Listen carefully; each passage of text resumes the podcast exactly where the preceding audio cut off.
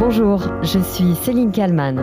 Les températures ont par endroits dépassé les 40 degrés près de Bordeaux en ce 12 septembre 2022. Retour sur l'été de l'enfer en Gironde, je serai ensuite avec le réalisateur Cyril Dion, porte-voix depuis des années du changement climatique.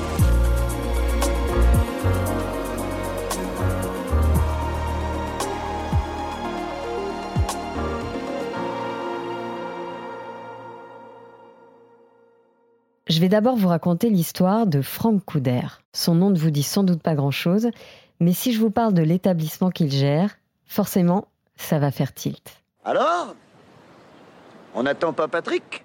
Oui, Franck Couder est le patron du camping de la Dune, rebaptisé le camping des flots bleus depuis l'énorme succès du film en 2006, avec notamment euh, Franck Dubosc dans le rôle de Patrick Chirac. Franck Couder a pris la direction du site il y a 10 ans, en 2011, après un changement de vie radical. Pendant 20 ans, il était directeur commercial. Il vendait des alarmes. Après avoir hésité, il finit par sauter le pas et devient l'emblématique patron du camping des Flots Bleus. Depuis dix ans donc, l'organisation pour faire tourner le camping est rodée. Pendant les mois d'automne et d'hiver, Franck gère la préparation du terrain. Il appelle les fournisseurs, remet en état les mobilhomes, les chalets, qui peuvent accueillir jusqu'à six personnes dont de nombreux habitués qui viennent depuis des décennies. Après trois films, Patrick Chirac n'est jamais revenu au camping. Mais un autre Patrick, lui, est de retour et ça dure depuis 41 ans. Patrick, ça va? Installé au pied de la dune, toujours dans le même bungalow comme dans le film. Ça fait des années que c'est mon petit chez moi, le H18. C'est mon petit chalet c'est hors de question qu'on me le pique. Franck Couder veut donc être certain que les vacanciers ne manqueront de rien. Tout doit être parfait pour accueillir les premiers clients, qui arrivent souvent dès le mois d'avril. Le camping des Flots Bleus, quand il est rempli à 100%, ce sont 900 vacanciers en tout.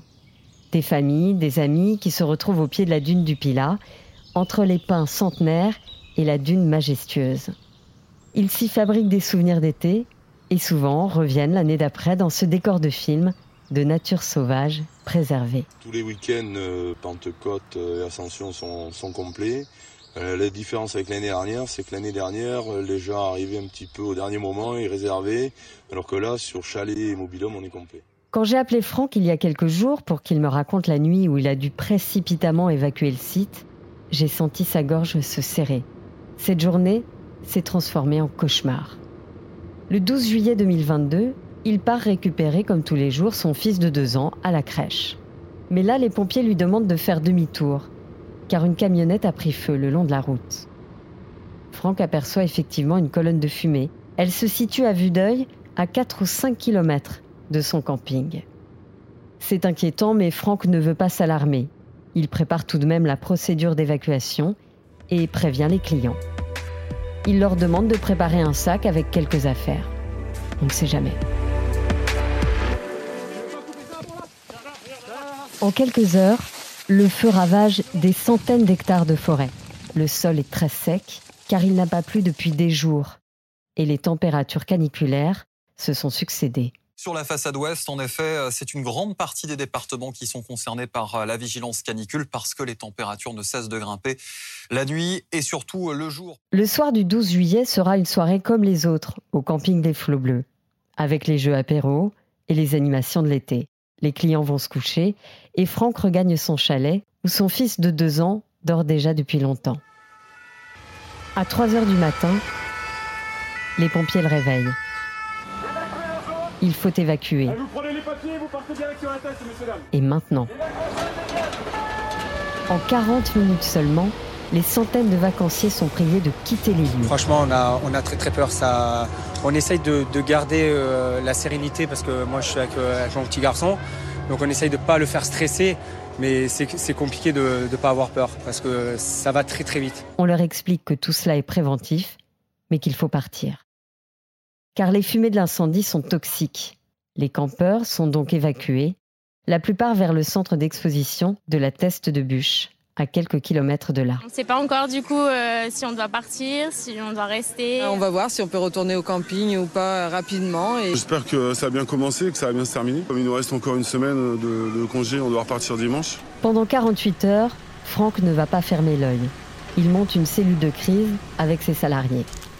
Tous vont travailler sans relâche pour récupérer les affaires des vacanciers partis à la hâte. C'est un chantier titanesque il faut vider un à un les mobilhomes et les chalets et récupérer les effets personnels dans les tentes. Franck met un point d'honneur à ce que chacun retrouve ce qui lui appartient. Plusieurs jours passent et les pompiers continuent de lutter sans relâche pour tenter d'éteindre l'incendie. Jusqu'au 18 juillet. Il est 10 heures du matin. Franck a été autorisé à regagner son camping pour continuer de sauver ce qui peut l'être. Les pompiers se battaient comme des fous, me raconte Franck. Mais ils finissent par lui demander de partir, car l'air est irrespirable. Franck s'est occupé des affaires de ses clients, mais son chalet, lui, n'a pas bougé depuis la nuit de l'évacuation. Il y a à l'intérieur ses vêtements, ceux de sa compagne, des bijoux, des montres et les jouets de son fils de deux ans. Grâce à un système de vidéosurveillance, Franck peut suivre à distance, en direct, ce qui se passe sur le site. Mais subitement, son écran devient tout noir. C'est mort, j'ai compris que ça cramait. Le site se consume, les chalets, les mobilhomes. À ce moment-là, on ignore l'étendue des dégâts. Mais Franck ne se fait guère d'illusions. Au total, pendant l'été 2022, 20 800 hectares de forêt seront consumés en Gironde, entraînant l'évacuation de près de 37 000 personnes. Il n'y aura aucune victime. Quelques jours après avoir compris que son camping avait brûlé, Franck est autorisé à retourner sur place. De son chalet, il ne reste plus rien. Papa, elle est où ma cuisine? lui demande plus tard son fils, dont tous les jouets ont brûlé dans l'incendie. Franck et sa compagne doivent trouver les mots justes pour rassurer le petit garçon. Le camping est réduit en cendres. Presque tout est détruit. Presque. Le sigle Camping des Flots Bleus à l'entrée est resté intact. Franck veut y voir un signe et il se projette déjà. Il s'exprimait sur BFM TV le 19 juillet dernier. La bonne nouvelle, c'est que bah, les gens pourront toujours venir se faire photographier devant l'enseigne parce qu'elle n'a pas bougé. Mais par contre, le camping, il est ravagé. Quoi. Ah, il n'y a plus rien? À l'intérieur, non, il y a quasiment plus rien. Il y a quasiment plus rien. C'est euh, c'est le désastre, quoi. Un mois après l'incendie, Franck est fier de me dire qu'il a remboursé 90% de ses clients. Il n'a pas attendu l'argent de l'assurance. Cela aurait pris trop de temps. Le propriétaire du camping avait les fonds nécessaires pour que chacun récupère ce qu'il avait payé pour la location. 400 000 euros débloqués, quasi du jour au lendemain. Par solidarité, certains clients ont refusé d'être remboursés. De toute façon, ils reviendront l'année prochaine. Franck, bien conscient du réchauffement climatique, est fier de m'expliquer que son camping est on ne peut plus écolo. Un mobilhome, il est commandé, livré et posé. Pas besoin de béton. Pareil pour les chalets, qui sont des habitats légers. Avril 2023, c'est donc la date que se sont fixés Franck et son équipe pour rouvrir le camping des flots bleus.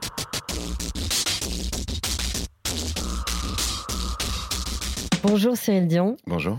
Vous êtes euh, écrivain, réalisateur, euh, garant de la Convention citoyenne. Vous êtes très engagé depuis plusieurs années euh, pour informer le grand public sur le réchauffement climatique. Encore des incendies dévastateurs en Gironde, on est quand même mi-septembre, des températures qui explosent tous les records. Comment vous qualifiez la situation et l'été qu'on vient de passer en France, Cyril Dion? Qu'est-ce qu'on peut dire en fait? On voit les manifestations du changement climatique, c'est tout. Mais on les voit en réalité depuis plusieurs années déjà. En 2019, on a dépassé le, record absolu de température en France avec euh, presque 47 degrés dans le Var. Ça fait des années, des années qu'on voit des incendies catastrophiques en Californie, en Sibérie, en Afrique subsaharienne. On voit des sécheresses euh, depuis des années qui sont euh, extraordinairement préoccupantes en Afrique du Sud. Là, on, a vu des catastrophes terribles au Pakistan, au Bangladesh. le changement climatique est là et on peut plus simplement se dire que c'est euh, des projections de scientifiques, que c'est des chiffres dans des rapports. Ça commence à être notre vie. C'est ça, ça fait des années vous, que vous vous alertez sur tous les tons en nous disant euh, si on ne fait pas quelque chose tout de suite, bah, on court à la catastrophe. On y est là. En tout cas, on est en train de voir les conditions d'habitabilité de cette planète se dégrader. Effectivement, moi, ça fait plus de 15 ans que je parle de ces sujets-là. Souvent, on nous écoutait avec une sorte de politesse un peu euh, affectée, disant ah oui, quand même, c'est grave, tout ça. Et puis après, on continue à vivre comme d'habitude. Et ça qui est un peu troublant, c'est-à-dire que c'est un peu ce que disait euh, Jean-Pierre Dupuis, qui est un philosophe, dans son livre pour un catastrophisme éclairé. Il disait nous ne croyons pas ce que nous savons. Et c'est un peu la question qu'on a envie de poser, c'est de dire mais est-ce que vous y croyez ou pas? Enfin, c'est pas, c'est même plus une question d'y croire, c'est est-ce que est-ce que vous vous rendez compte que ça se produit ou pas? Et tout est dans la réponse à cette question. C'est-à-dire que si vous y croyez pas, c'est-à-dire si vous dites ok, oui, bon, euh, cet été c'est dur, mais après ça va aller, les températures vont redescendre et puis la vie va revenir comme d'habitude, on peut comprendre que vous continuiez à prendre l'avion pour aller à l'autre bout du monde toutes les cinq minutes, que quand vous êtes total, vous continuiez à faire des forages pour faire des pipelines. Si, à contrario, si vous croyez ce que les scientifiques du GIEC vous disent, c'est-à-dire nous sommes en train de rentrer dans un, un moment de bouleversement considérable du climat de cette planète, théoriquement, il faudrait arrêter. L'heure est venue de changer un certain nombre de nos habitudes, dit le gouvernement. Est-ce que vous pensez qu'il y a une prise de conscience, que les Français vont radicalement changer leur façon de vivre ou que dans quelques semaines, euh, on aura déjà oublié? Déjà, cette proposition est problématique. C'est-à-dire que il ne s'agit pas de demander aux gens de changer leurs habitudes. Il s'agit de changer un certain nombre d'éléments structurels dans nos sociétés. Si vous regardez un peu où sont l'essentiel des émissions, d'une part, ce sont les 10% les plus riches qui émettent le plus, plus de 50% des émissions. Donc on voit bien que demander par exemple aux personnes qui sont le plus en difficulté de faire des efforts, ça n'a pas de sens. Et en plus de ça, on voit qu'une bonne partie des comportements que chacun d'entre nous peut avoir qui ont un impact sur le changement climatique sont conditionnés par des circonstances qui ne dépendent pas de nous, qui sont structurelles la révolte des Gilets jaunes, c'était ça. Vous habitez ou dans une zone rurale ou dans une zone périurbaine. Vous êtes obligé de prendre votre voiture pour aller travailler parce qu'il n'y a pas de transport en commun. Vous êtes obligé d'habiter à cet endroit-là parce que les centres-villes se sont gentrifiés et donc vous avez été poussé mécaniquement en dehors des centres-villes. Vous allez faire vos courses dans des grandes surfaces autour desquelles il y a des grands parkings parce qu'il n'y a plus de petits commerces dans le village par exemple où vous habitez. Vous n'êtes pas responsable de tout ça. Et la façon dont ça pourrait changer demande des aménagements, d'urbanisme, de soutien justement à l'économie locale, plutôt que euh, des subventions pour faire s'installer des grandes multinationales. Donc c'est d'abord au gouvernement d'agir. Sauf qu'on n'a plus le temps. Dire qu'on n'a plus le temps, d'une certaine manière, c'est renoncer complètement, mais à partir d'aujourd'hui, même si la situation est très dégradée et qu'on a dépassé un certain nombre de seuils, il faut faire tout ce qu'on peut pour que ça ne s'aggrave pas. C'est-à-dire que là, avoir un monde, par exemple, qui se serait réchauffé d'1,5 degré, c'est mieux qu'un monde qui se serait réchauffé d'1,8. Parce qu'on voit que pour chaque dixième de degré, il va y avoir des conséquences terribles au changement climatique. Donc, il faut faire tout ce qu'on peut. On a besoin de rénover euh, globalement l'ensemble des logements pour les isoler, pour réduire considérablement euh, notre consommation d'énergie par rapport à ça. On a besoin d'aller vers une agriculture beaucoup plus locale et beaucoup plus bio parce que ça a un impact aussi considérable sur la biodiversité. Il faut manger moins de viande aussi Manger considérablement moins de viande et moins de produits d'origine animale de façon générale. On a besoin d'avoir beaucoup moins de voitures en circulation. Donc on a besoin par exemple d'organiser les centres-villes particulièrement des grandes villes où c'est facile. Comme ça se fait dans d'autres pays. Comme ça se fait à Copenhague, par exemple, où il y a 4 habitants sur 5 qui se déplacent en vélo, où on pourrait avoir des systèmes de véhicules partagés. Il y avait une étude qui avait été menée par l'Université du Michigan euh, il y a quelques années qui montrait qu'on pouvait avoir la même qualité de mobilité dans les grandes villes avec 80% de voitures en moins. On a besoin de prendre beaucoup moins l'avion, c'est-à-dire qu'on a besoin de plutôt faire un vol long courrier tous les 5 ou 6 ans pour faire un grand voyage plutôt que régulièrement. Et ça, ça concerne les plus riches. On a besoin globalement d'aller vers une plus grande sobriété de nos usages de matière, donc moins d'extraction de minerais, moins de, forêts coupées, moins de surpêche, et donc d'aller vers des choses beaucoup plus qualitatives. Là encore, finalement changer de, de, perspective dans nos sociétés, se dire que le but c'est pas d'accumuler un maximum d'objets, d'accumuler un maximum de richesses, mais c'est plutôt d'être le plus heureux possible, d'avoir les meilleures relations possibles, d'être en meilleure santé possible, et donc de mettre en place des politiques publiques où euh, l'objectif qu'on poursuit, l'indicateur premier, c'est plutôt justement la santé ou le lien social que le, la croissance économique à tout prix. Tout le monde n'a pas eu la chance d'être sensibilisé tôt comme vous à ce sujet euh, sur le climat. Il vous vient d'où cet engagement? Le fait d'avoir envie d'être utile au monde, ça, ça me vient du fait que j'ai vécu une enfance effectivement où je me sentais un peu euh, oppressé, on va dire. J'avais le sentiment de ne pas avoir beaucoup de choix. Et puis j'ai vécu des événements un peu traumatiques qui font que je me suis senti un peu brisé et que j'avais envie de réparer un certain nombre de choses. Et donc réparer le monde, pendant un certain temps, j'ai cru que c'était une stratégie aussi pour me réparer moi-même. Bon, ça marche pas, mais peu importe. N'essayez pas chez vous, ne faites pas ça chez vous, ça, ne sert à rien. Euh, et après, c'est des rencontres, beaucoup. J'ai toujours eu envie de faire des choses qui avaient du sens, qui, qui donnaient un peu de cohérence à ma vie. Et donc, j'ai commencé plutôt par euh, le dialogue interculturel et interreligieux. J'ai organisé des congrès israélo-palestiniens, des congrès d'imams et de rabbins pour la paix. Et il se trouve qu'après, en 2006, j'ai rencontré Pierre Rabhi, et que euh, on m'a proposé de créer un mouvement autour de toutes les idées qui défendaient et tout ça. Et c'est là que j'ai fait mon éducation un peu accélérée. Donc j'avais quand même déjà 28. Et c'était avant qu'on parle de tous ces sujets-là de façon aussi importante. C'est-à-dire que là, on voit qu'il y a eu une sorte d'accélération depuis 2018, mais en 2006, euh, c'était quand même moins présent. Qu'est-ce que vous dites à vos enfants euh, sur ce qui va se passer demain? Je leur dis que le monde est en train de se transformer assez vite, qui vont devoir s'adapter à des conditions de vie qui sont très différentes, et que pour ça, ils ont besoin de comprendre ce qui se passe, et qu'ils ont besoin de trouver à la fois quelque chose qu'ils aiment, qui les passionne, mais que idéalement, ça sera très important de mettre cette passion au service de la résolution de tous les problèmes qu'on est en train de rencontrer. J'ai lu que vous vous lanciez dans la fiction. Mmh. Est-ce que euh, c'est aussi un bon moyen de faire passer euh, des idées? Ah bah c'est un bon moyen de proposer d'autres imaginaires. À la fin de la Deuxième Guerre mondiale, c'est très impressionnant quand on étudie un peu le phénomène, à quel point les Américains ont répandu une vision du monde et euh, une culture de façon générale, grâce au cinéma, à la télévision, à la publicité. Ils ont vraiment propagé l'American Way of Life de cette façon-là. Aujourd'hui, on a besoin de changer de récit, on a besoin de changer de représentation du monde d'aller plutôt vers une sorte d'ecological way of life, c'est-à-dire de comprendre qu'on est complètement dépendant du monde vivant, que si le climat se dérègle trop, on va tout simplement pas pouvoir vivre correctement sur cette planète. Donc qu'on a besoin de préserver tout ça, parce que c'est, encore une fois, c'est les conditions de vie de notre planète, la seule qu'on connaisse et qu'on est. Et pour ça, proposer d'autres imaginaires, d'autres récits, grâce justement à des séries, grâce à des films, grâce à des romans, c'est indispensable. C'est quoi la fiction sur laquelle vous travaillez? Il y a l'adaptation d'un roman de Pierre Ducrozet qui s'appelle Le Grand Vertige. il y a une série de fiction, euh, donc là pour une plateforme, qui imagine une sorte de révolution en Europe dans les dix ans qui viennent.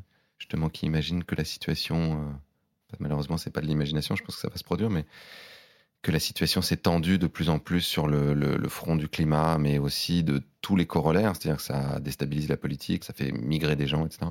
C'est une fiction qui peut devenir réelle, selon vous? Il y a de fortes chances, oui. Enfin, en tout cas, on tire les fils de beaucoup de situations qui existent déjà. Oui. Merci, merci beaucoup Cyril Dion d'avoir répondu à mes questions pour ce titre à la une. Avec plaisir. Cet épisode a été réalisé par Fabien Randrianarissoa et Yves Pulici. N'oubliez pas de nous donner votre avis, de partager ce nouveau podcast autour de vous. N'hésitez pas non plus à m'écrire si vous souhaitez que j'aborde un sujet d'actualité en particulier. J'espère vous retrouver demain. Moi, je serai là tous les soirs, du lundi au vendredi, avec un nouveau titre à la une.